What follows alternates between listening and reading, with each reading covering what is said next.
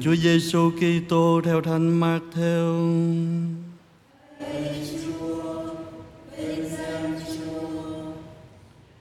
Ngày ấy, Chúa Giêsu phán cùng các tông đồ rằng: Chúng con hãy coi chừng người đời, họ sẽ nộp chúng con cho công nghị, họ sẽ đánh đòn chúng con nơi hội đường. Vì ta, chúng con sẽ bị điệu đến trước vua quan để làm chứng trước mặt họ và các dân.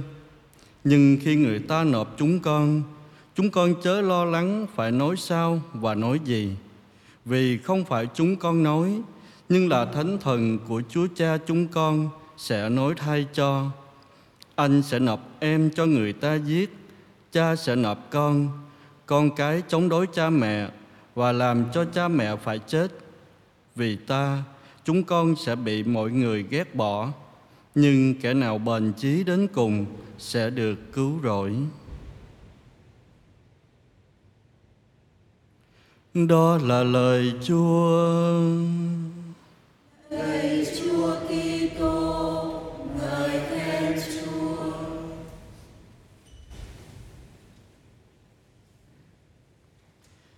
Kính thưa ông bà anh chị em,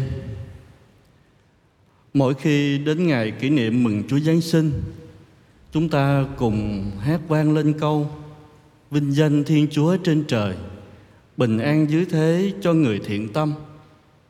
Lời ca này còn đang văng vẳng bên tai chúng ta. Thế mà ngày hôm nay, Phó tế Stefano, người đã sống hết lòng vì niềm tin vào Chúa Kitô, Chúa Giáng sinh, Vậy mà chẳng những không được sống một cuộc đời bình an Ngược lại còn bị người ta căm phẫn, thù ghét Hùa nhau đếm ném đá Ngài cho đến chết. Và cũng trong giờ phút chúng ta mừng ngày kỷ niệm con Chúa xuống thế làm người Đem bình an đến cho nhân loại Thì ngay tại đất nước Chúa Giáng sinh năm xưa Lại diễn ra những trận chiến Khiến cho hàng ngàn chục người phải sống trong cảnh ly tán. Điều này làm cho nhiều người hỏi rằng liệu khi Chúa Giêsu xuống thế làm người, Chúa có đem bình an đến cho nhân loại cách thật sự như lời các thiên thần loan báo? Vì cuộc sống của chúng ta hôm nay bình an đâu không thấy mà chỉ thấy toàn là bất an, là hận thù, chia rẽ, rồi chiến tranh, chết chóc. Nếu chúng ta cũng đang thắc mắc, đang hỏi như thế thì chúng ta hãy đọc thật kỹ lại từng câu từng chữ mà các thiên thần loan báo bình an dưới thế cho người thiện tâm. Nghĩa là chỉ có những người tâm thiện mới có được sự bình an. Điều này cũng giúp chúng ta nhìn lại mình. Đôi khi tâm của chúng ta chưa có thiện mà chúng ta đòi bình an đến với mình. Và nhiều lúc chúng ta cũng chẳng sống thiện với mọi người mà chúng ta ngược lại, Chúa mình muốn Chúa phải cho mình có được cuộc sống bình an.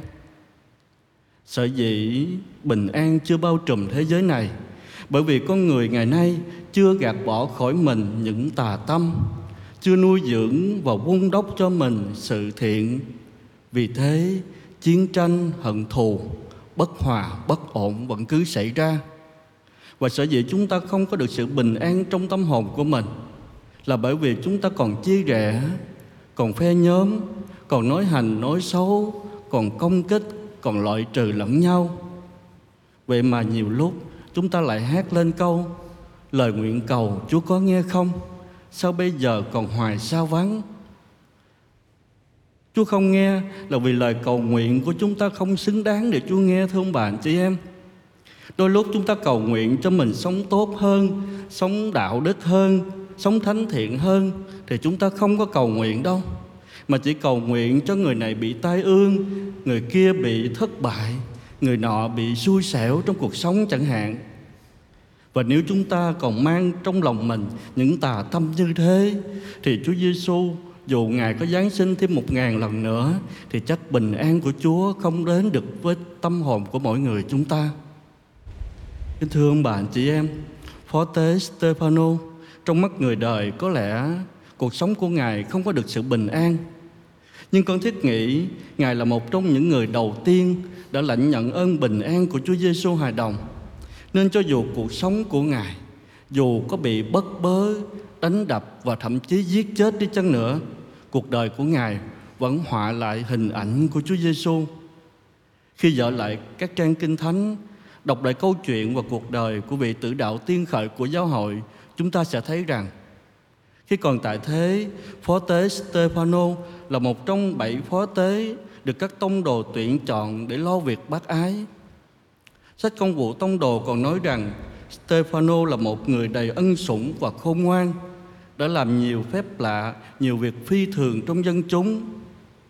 Một vài người lãnh đạo Do Thái thời ấy không thể địch nổi sự khôn ngoan của Ngài. Họ đã xúi dục người khác lên án và ném đá Stefano. Tuy nhiên trong lúc mà họ ném đá Ngài như thế, Thánh nhân đã ngước mắt lên trời, kêu lên rằng: Lạy Chúa Giêsu, xin nhận lấy hồn con. Lạy Chúa, xin đừng nhớ tội của họ. Tình yêu và sự tha thứ cùng với một cuộc sống bình an đã khiến cho người không chấp nhất gì những người đang hà khắc, đang đầy đọa Ngài. Khi người ta ném đá cho đến chết, thay vì mở miệng kêu la đau đớn hay là nguyền rủa những người, những kẻ giết Ngài, thì Ngài bình thản đón nhận cái chết và ra đi trong sự bình an của Chúa. Qua điều đó cho chúng ta thấy rằng Thánh Stefano đã vun đắp cho mình một đời sống thiện tâm, một đời sống bác ái với anh chị em mình, trung thành với việc rao giảng lời Chúa và đón nhận những khó khăn, những thử thách của cuộc sống và kể cả cái chết. Ngài là một mẫu gương tuyệt vời cho chúng ta sống tâm tình mùa Giáng sinh này. Khi một tâm hồn bình an thực sự có được bình an của Chúa Giêsu hài đồng thì những hơn thua, hận thù sẽ được hóa giải bằng tình yêu và sự tha thứ. Rồi những lời nói hành, nói xấu có thể được biến đổi thành những lời nói tích cực, thành những suy nghĩ tốt cho anh chị em của mình. Nguyện xin Chúa Giêsu hài đồng ban ơn giúp sức cho mọi người chúng ta biết sống một đời sống thiện tâm với mọi người. Đừng bắt chước những người lãnh đạo Do Thái, kết án, xúi nhục người khác, làm hại anh chị em mình để rồi ân bình an của Chúa đem đến cho mọi người chúng ta trong mùa Giáng sinh năm nay ở lại với mình và rồi chúng ta có thể mang ơn bình an đó đến cho những người chúng ta gặp gỡ trong cuộc sống hàng ngày. Amen.